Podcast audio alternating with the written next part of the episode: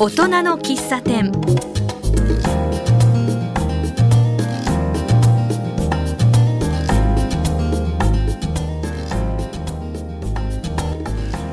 ようこそ大人の喫茶店へ。この番組ではこの街を明るくする元気にするそんな活動をされている方をゲストに迎えてお話を伺っています。私はマスターの小原田康久です。今日は西東京市ひばりが丘の木村義明さんのお宅に伺っています。ご自宅に伺ったのには理由があります。どんなお話をしているのか聞いてみましょう。あのお邪魔しちゃいましてね。いえいえええなんかこう素敵なお家で。いや苦労したんですけどねそれでも。ねえだからこのお家で苦労したっていうとねまあいろんな意味があると思うんだけどとにかく木村さんはね何しろこの家を自分で作っちゃったまああの8割ぐらいですけどね。え2割ぐらいはやっぱり本職のええ。プロの人がねえうん。基本作らないと家が傾いちゃうんで、あの基礎とかね、ええ。柱とかそういうのはお願いしたんですけどね。あと残りはえなんとか。えねえ奥さんとほとんど二人でやられた。そうですね。ほとんど2人でうん。ずっとかかりきりでやりましたけどね。すごいですよね。それであの木村さんは西東京の市役所にそうですね。お勤めでね、はい。で、えーリタイアされてそうです。それからこの家を作られた。とねね。2年は働いたんですよ。あやっぱり退職してすぐはほら、ええ税金とかね、ああいろいろありますんで、ええ。それ稼ぐんで2年働いてで3年目に、えまあ、その前におうちの親が今95なんですけども、ええ。その親を引き取らなきゃいけないっていうんでいやマンションに住んでたんですよね。えでマンションじゃちょっと部屋が足んないっていうんで、えはい。まあ兄弟で話し合って家でも建てて、ええ。あの引き取れとうん。いう話になったんでいや本当はねもっと自由人でいたいんだけども しょうがないんでじゃあお金がないからどうしようってんで、まあ、じゃあ自分でやってみようかと。ええ。そんな感じですね。ああそうですか。まあそれがきっかけで作り始めたわけだけど。だけどその作るには、まあ、素人ですからね。やっぱり準備というか勉強というかあったと思うんですけど。そうですね。勉強はあの建築確認のねえあの勉強しなきゃいけないんでまず家作るのに簡単な間取りを考えて、えそれから、えー建築確認の本をええ読んで、えあとわからないところは今便利なんでねええ。えネットで調べられるんですよ。で調べると、まあ、いろんな細かいことね注意点とかいろいろ出てくるんで、それひっきりなしにこう読みながらね、ええ。であの真似しながら それで自分なりに、ええ。あの書類を一生懸命作ったんですけどね。ここにこの書類がありますけどね結構これ量もあるじゃないですかそうですね。結構の数はありますね、え30ページぐらいあるかな、え図面とね。で図面も自分で書いたんですよね、あのちょっとねあの CAD って言って図面書くソフトがね、えあのちょっといいじってたことあるんで、ええ。あの趣味みたいに、ええ。あそれでねあの本当にプロの使うやつはすごい高いんですけども、うん。あの雑誌みたいのにあのついてるね付録にええそういうのがあるんですよ。でねええ。なんとかやっつけたんですけどね。ああそうですか。でまあその書類というのはそういう形でやるとしてもですね、実際の建てる場合ってそれは普通大工さんがやりますよね。こう長い修行をした大工さんがやるわけだけどその辺はどうなんですか？まあ基本をねうん。基礎と柱きちっと立ててもらえばそれ以降歪むことないから少々へんてこになっても自分が住むだけだからね。そんなもんでいいんじゃないのっていう話ですよね。ええ。それまでになんかなんかやったことああるんですか？そういう建築関係というかものを作るというか。あ僕はねあの一応の仕事からちょっと建築関係の仕事にえ携わったことはあるんですけども、ええ。実際は何もできないですよえ自分でやったわけじゃないでしょ？自分がやったわけじゃないし、あの図面を描いたこともないし、うん。何にもなかったんですけども、まあ、一応見よう見まねでね、ええ。図面描けばなんとかなんだろうと。それは僕には分からないんだ それは本当。本当にすごいですねそういうことでやろうっていうのはね。まあ失敗してもね自分の家だから 人んちでお金をもらって作って失敗したっちゃまずいけども少々へんてこになってもねうん。もう失敗したのは自分だからええ。もう我慢すればいいでしょ。うん そりゃそうだ。そりゃねそう言われりゃそうだけどね。今日あのお邪魔してねこう拝見してもう外見からねで中に入っても本当立派なお家ができているわけでしょ。だからこういうのをね全くやったことない人ができてしまうっていうのは僕にはねちょっと想像もつかなかったですけどね。まあ僕はあの子供の頃からよくこの機械物をね、うん。あの勝手に分解してあの組み直して、えでビスが1本余っちゃったり、ええ。まあ、いろいろなことしてましたからね。だから、まあ、少々少々へんてこなっても 気にしないたちだから。そう。だからこういろいろこういじったりするのが好きだ、そうです好きだったんですよね。あのきちっとしたものを作らないと一応いけないんで法律とかいろいろあるんでね、ええやっぱりそれは勉強はえ。結構して、ええ。あの作りましたけどもまあさっき言ったように失敗は全責任は自分で取ると。そうそれぐらいの気持ちがいいのかもしれないですけどね。そうするとまずこう、えー基礎をこれはプロの人がやる基礎がやる,、やると。そして柱を立てると。そこまではプロがやったと、ええ。あと建前でね、うん。こう全部組み組み立ててもらって。ええ。と要するに枠を組み立てるのはプロがやったってことですか？ね。そうすると、えー木村さんがやったのはどういうことやったんですか？えっとねそれで、あの一応外の板っていうんですかね、ええ。あのき基本的な糸板、はい。それはあのプロが機械でバンバンバンバンバン。ええ。でこう作ってくれるんですよね、ええ。それで大体箱がうん。こうできるじゃないですか、で箱の中側は、うん。まあほぼ全て。うんっていうとどういう例えばどういうとこですか、えー一番初めに、うん。うん。えー、と中側は、えー、と断熱材を入れてあで石膏ボードを貼り付けて、え。で天井にもさ貼り付けて。あ天井貼って。ええ。うん。それから今度は壁紙ね、ええ。これを貼って、うん。あと床の板。床も張った。床も板も全部あのネットで注文してえこれあのヒノキなんですけどね。ええ。ヒノキ板を全部1枚ずつやってそれから外はあの漆喰の家がいいとかなんか本本で見ちゃったもんだから、うん。じゃあこれは漆喰にしちゃおうかなと言って、うん。あの漆喰でね全部上から下までええ。やろうと思ったんですよ、ええ。これが大変だったんですね。ほう。それにこう塗っていくわけでしょそれは。塗っていくんですよ。うん。ほいで冬の12月から2月ぐらいえあの寒いさなかええ。あの外でええ。足場に乗ってねええ。こう漆喰を練ってええ。こう塗るんですよ。え。で適当に塗ってる分にはいいんですけどそのうち、あの仕上げの方になってくるとやっぱり丁寧に塗らなきゃいけないでしょ、うん。それから練り方が甘いとねこのうん。板の上にこう乗っけてこててこうやるんですけどね、うん。落っことしちゃうんですよ傾いて。うん板の上のものが落ちるってことそう漆喰が、うん。塗る漆喰が落っこっちゃうんですよ。ああボタボタボタ下へポタポタと。そうそうそう。そうどうなっちゃうそうすると損するんですよ、ああ低いが少なくてそうそうそうそう。結局ね、うん。漆喰だってもう何年かして例えば平平米ね、うん。うん。えー1平米塗れるところが、うん。もう下手するとああなんつってると半分ぐらいザラッと落ちちゃうでしょ、うん。と使えない。そうするとあ100円損してたで家族育ててそう入れながらもう、ええ。結構落っこっちゃうんですよ。無駄が出てる出るわけだ。そうなんですね。ああそそれでなやっぱりね素人だからえー綺麗に塗れないんですよなかなか。うああそう。なんか汚らしくなってね 評判ちょっと悪いんですよ。あそう。へえ。それをあの奥さんと二人。そうですね。ねえ。あとねあのうちの奥さんのん。お兄さんがええ。大工さんなんですよ、あそうなんですか、それで、へえーっと山口から手伝いに来てくれたんですよね。あそう。これは力強い 心強いですね、それでうん。大工さんだから大工仕事がやると思ってきたのが、ええ。しっくい塗りやらしちゃったんですよ。帯状疱疹になってね。あそう。なんでいやね。途中で帰っちゃった。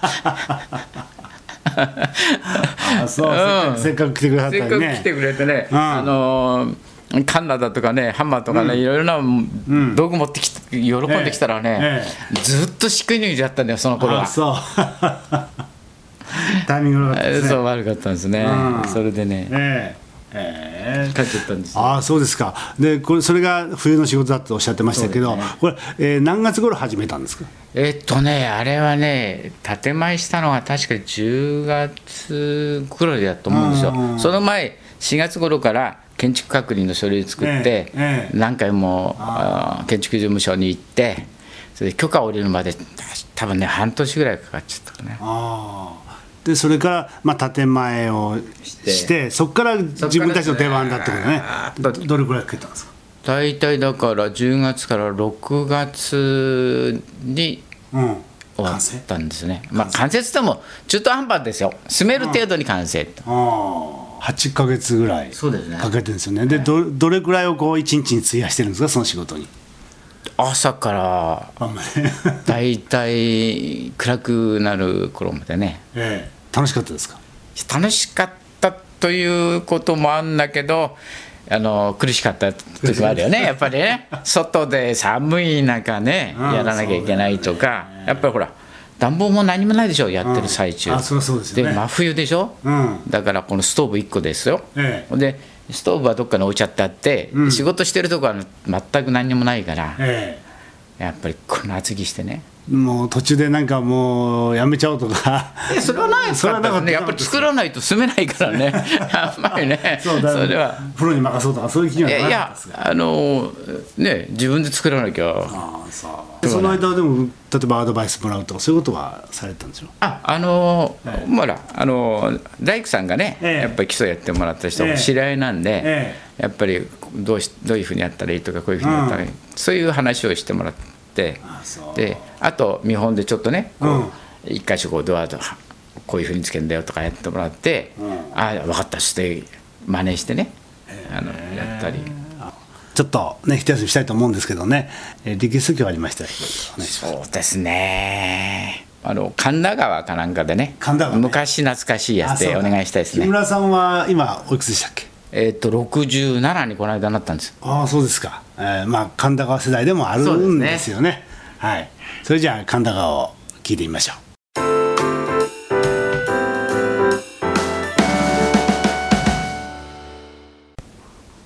今日は西東京市ひばりが丘4丁目の木村義明さんのお宅にお伺いしています、えー自分でね作られたお家ということでねこうやってリラックスさせてもらってますがいいですねそうですか。あの友達がにね、自分で作ったんだっていうとねこれ山小屋みたいなマッター小屋でしょ、ええ。あるでしょ、うん。だからそれをイメージしてね、あの遊びに来たんですよ、ええ。そしたら普通のうちじゃねえかって。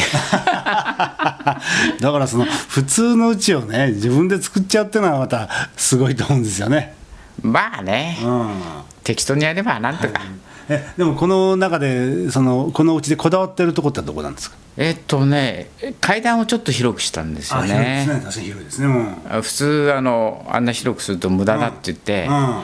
えー言われちゃうんだけど階段ほらあの荷物運んだり、ええ。お袋がいいんで、うん。どうしてもほら2階に上がってきたり降りたりさせるんでね、えい一緒に2人で上り下りするときになるべくあの広くしようと思ってで少し広くしたんですよね。うん、でそこに写真とか絵とか。あ絵はあのもう50の照らないでおう適当に自分でえあの水彩画をねあ描いて。それで初めはすっごく下手だったんですよね。それだけども、まあ、少しずつ描いていって、ええ。それであの友達が来てうまいだの下手だのね、うん。いろんな指標してくれるんで,、うん。で少しずつ頑張らなきゃってんで、え。でまああの程度までねようやく。いいですよね。自分でね自分で作ったうちに自分で描いた絵を飾るなんてねこんななんか贅沢なね生き方ないですよね。かっこいい額に入れるとね、うん。んなんとなくうまく見えるんです。よ いや、そんなことないですよ、上手ですよ。えーそれでね、さっき漆喰を塗る話とかありましたよね、で、苦労されたと、まあ、まだまだね、たくさん苦労話あると思うんですが、大変,、ええ大変だった話、ちょっと聞かせてください。あのね天井を張るときにね、ええ。ボードを取り付けるんですよ。えそれでボードって石膏ボードの結構1メーター80と90ぐらいの大きさおの結構厚いから重いんですよえね、うん天井だからね。天井なんで。それをねあの棒みたいのつっかい棒を片一方にしてええ。でもう片一方は自分で支えながらあのドリルでバッバッバッバッって仮止めするんだよね、うんはいはそれをどんどんどんどんつなげていってやるんですけどね一回ね失敗したのがね、うんうんあのうちの奥さんに支えてもらって、うんその棒を入れてもらって、うんそれで仮止めしたんですよ、うんでまあこれはいいなと、うもう経験則から言ってね、ええはい。じゃあいいやその棒外してっつったら、うん。ドカーンと頭の上にね、ええ。その石膏ボードが当たってくるんですよ、ええ。そしたらボロッと割れちゃってね。頭は痛いし金はかかっちゃうし。でも結構な重さあるでしょそれ。結構重いですよ、ね一枚。えただ痛いだけで済みました？まあない 頭は丈夫だったねああそう、いやそんなことありましたか。そうですへえ。それからその後にねこのクロスを貼るでしょ。うん。これが天井は大変なんですよ。あそりゃそうだな。こう足場板の上に乗っかって、うん。うん。サーカスみたいに、えあの中っぽいのをこう手でジャーって押しながらええ。くっつけるんですけどね、ええ。糊が甘いとベロベロベロ剥がれてきちゃうんですよ。ね。横の壁だとね、うん。そう剥がれないんだけど、上なんだよねベロベロ剥がれてきちゃうんですよ。うん。そうするとねそれが大変だったですよやっぱり。上向きながらやるから。あそう、首が痛いし。そうです。うん。でもなんとかやり遂げたわけだそれを。やらないと詰めない。へえそうですか。で他にも？引き戸が、うん。あのいいくつかあるんですよね、えでドア以外に、ええ。でまあおふくろがいるんで何かあった時にこう全部あの開けられて、うん。そうするとほら何かあった時でもねはぐ出すとかなんとか、ええ。それでね引き戸をつあのはめるのにあの大きさをピチッとした寸法で、うん。ドアのこのあの回り縁の大きさをきちっと取って、えで垂れ壁ってのつくんですけどね上からあの、30センチぐらい。うん。それをきちっと作って、えで全部はめ込んでうん。敷の中にね、レールを入れて、ん。完成って言うんでね。ドアはめたらはまらないんですよ。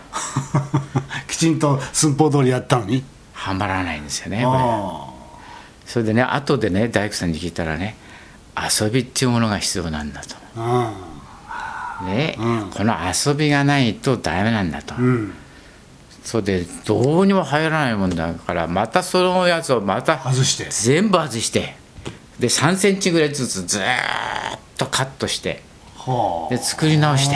え。それでまた入れ直した。これはちょっとかったですね。えねえ。それなんかこう気持ち折れないですか？も いやねその引き戸が入らないかった時には参ったんですよ。入ったんですか？えもうは無理やり入ったらね、うん。動かないんですよ。ああそう。でこう緩いとこはスッと動いあいいなと思ったらもう引っかかったら動かない。そこれで汗だくになって、ん。それだけでねはめて3日4日ねうえ。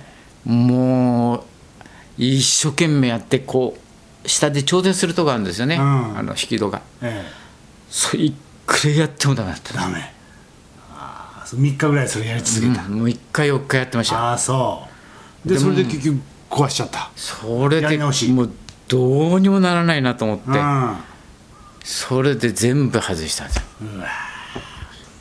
これ引き戸このまま挟まったまんまで生活するのかと思ったんですよ いや本当に。そうかそうか。引き戸開かなかったら意味ないですからね。たわんでくるという。たわんでくるんで、ねうん。どうしても世の中に遊びっていうものが必要なんだと。へ寸法通りに作るんじゃなくて、その分に遊びを作ってはめてうん。動くようになるんだよっていうんでね、ねそれはね人生勉強。えそうそうそう。あの勉強させてもらいました。よそうですか、はい。ええ。でそれでうん何時ぐらいかけて作り直したんですか？あれはだからね初め34日その、うん。はまっちゃったのとうん。格闘して、えそれから今度作り直してやったからやっぱり1週間ぐらいかかっちゃったですね。あそう。いやいやすごいな。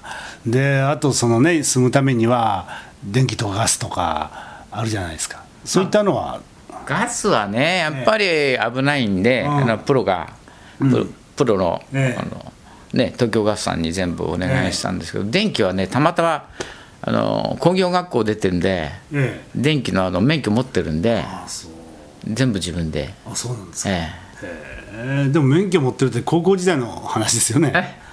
でも今でも問題ができました？あ今はね、高校の時やったのは結構いろんなこう細かく手でずっとつないだりね、ええ。いろんなことするんで結構いろんなことが難しいことやらなきゃいけないんだけど、ええ。今は簡単なんですよ。あそうなんですか、まあ、本当を言っちゃえば素人さんでも、うん。あのつなげるとかそういうのはもう器具がいいからええ。できちゃうんですよ。そうなんですか。ただし、うん免許がないとうんそれをやっちゃいけないやっっていうことなんでね。えー。じゃあ昔より簡単になってるから、うん。全て簡単。まあ、難なくできたわけだ。まあ、難なくってほどでもないですけどね、あの何本も何本もそうですよね。線通すんで、あここからこういうふうに穴開けたりなんかしてうん、これはここから持っていくからこうだとか、ええ。やっぱり電気の知識、えそれは必要ですよね。で、これはね、あの IH なんで、やっぱりそれは太い線を使わなきゃいけないとか、えまあ、そういうのは、あと、テレビのね、うん。あの線も合わさなきゃいけないとか、うん。まあ、結構、頭は使えますけども、まあ、そんな難しくないですよ、今、ああそうですか。つなげるのも。へえあそうですか、でねあの、まあ、奥さんと2人で中心になってやられたということですけどね。まあ木村さんの場合はねまあた好きでやってるというふうなことがあるとしても奥さんね付き合わされて 大変だったということはないんですが。まあそれはね初めの頃はねやっぱり寒い中だって、ねあの火も火の気もないところでやってるんでね、ええ。あのブツブツブツブツは言ってましたけど、ええ。もうそのうち諦めですよね。あ の昔からそういうこう夫婦関係はあったんですか？そうですね、ねえ。僕は何でも勝手にも勝手にやる方なんで でしょう仕方なくくっついてくる？ああそう。そういうあれなんですよね、ええ。でもまああのねこうやって出来上がってみりゃね奥さんもいい体験ができたんでしょうけどね。そうですね。だから娘たちなんかもあのちょこところどころねあの手伝ってくれたり、ええ。あの息子の嫁さんなんかもね来てそうすると結構ねあの初めてのことうん。じゃないですか、うん。だから結構楽しんでやってくれたんですよ。で娘の友達なんかもこの床張りの時来てええ。くれてね、で一生懸命こうやってくってねあの機械みたいんでバンバンで止めるんですよ。そうするとそういうのなんか使ったことないから、すごい楽しそうにこうやるんですよね、え。だけどもこう打つ場所がこの角の見えないところにこう打たなきゃいけないんですよ、こうね。うんうん。これが調子に乗ってくるとペンペンってやるとね板のね見えるところにポンと吸っちゃうんですよ。そう。するともう抜けないんですよ。うんそうすると何箇所かあるんですよそういうのが。あそうなあのいまだにそのがあれ残ってるんですねその名残がね。取れないんでね。でブザッと傷ついあてえ何箇所こうあるんですよこうよく見ると。まあ、数は少ないけど。ああそうですか。楽しそうにやってましたよコンコンコンコン。ねあの我々のね大人の喫茶店のマスター仲間のね一人もね手伝わせていただいたって言ってこの間言ってましたけどね無理やりね保険に入るから手伝いって言ってね やらしたんですよ。ええ。はい、それでですね、まあね、あの本当にこのこういううちができれば、なんかいいすべて思い出になりますけどね、まあ我々気になるのはですね、費用なんかはどうなんだろうってね、最初なんかもうね、お金がないから安く仕上げようってことで始まったわけだけど、その辺はどうですか？そうですね。費用はねやっぱり金かけないでなんとか家建てなきゃっていうね、えそれが先行ですから、えもうよく考えてねこの建築家なんかでも、ええ。あの手伝ってもらいながら、ええ。人に頼むとね5万10万だってね、ええ。取られるってんで一生懸命図面書いたり、あのいろんな申請に行くのもね、うん。手数料じゃないけど手間賃かかるからって、うん。自分で一緒にねええ。その建築屋さんと行ったりなんかしてね少しでも浮かそうと思ったんですよ。え。それでねやったんですけどやっぱり大量にこう作るね、あの建売り屋さんなんかは、いろんなこう器具とかそういうのは安く入るんですよえね。あただ素人だから、安く入らないんですよ。その工務店さんに頼むけども、うん。まあ、工務店さんも上前を跳ねるでしょ、うんうん。そうするとお正規のね一般人が買うよりは安いけども、やっぱり単価は高いんでね、うん、もう初めはもう自分が働くんだから、うん。自分の人気分ね、例えば何百万かね、毎日こう、日に1万で2人でやってね、2万をさ、100日やればうね、いくらぐらいになるなとかって思ったんだけど、そうはいかなかったですそういうね、ことですか。ええそれなりにかかっちゃって。あね。それもまあ一つの苦労話というかね。そうですね。うん、だけどまあねこれだけのものができたんだからね。いやそれはすごいと思いますよ。思惑はねちょっと外れましたね。そうですか。えあのーもしねもう一軒作るとしたらどうですか？えいややるっちゃやりますよ。おーすごい。だから例えば他の人でね、え。まあ、自分でちょっとでもやってもらいたいっていうようなことで、あの相談があれば、えアドバイスぐらいね。ええ。こういうとこはこういうふうにしといた方がいいよとかえ、うん。まあ、こういうふうにしとかないと、ねうん。難しくなるよとかさっきの遊びじゃないけども、そういうねアドバイスぐらいはお手伝いしてもいいきいいし。ああなるほどね。だからこのねえーっと約10ヶ月ですか。そうですねかけてこう作られた、まあ、この体験っていうのはなんかこうすごく生きてるというかあの奥さんともねまあ共同作業ずっとやってきたからなんかまたより一層密な関係にということで、ほとんど変わらないですけどね。ええそうですか。素敵な体験されたと思いますよ本当。ええあの今日は本当にねどうもありがとうございました。ありがとうございました。よろしくありがとうございました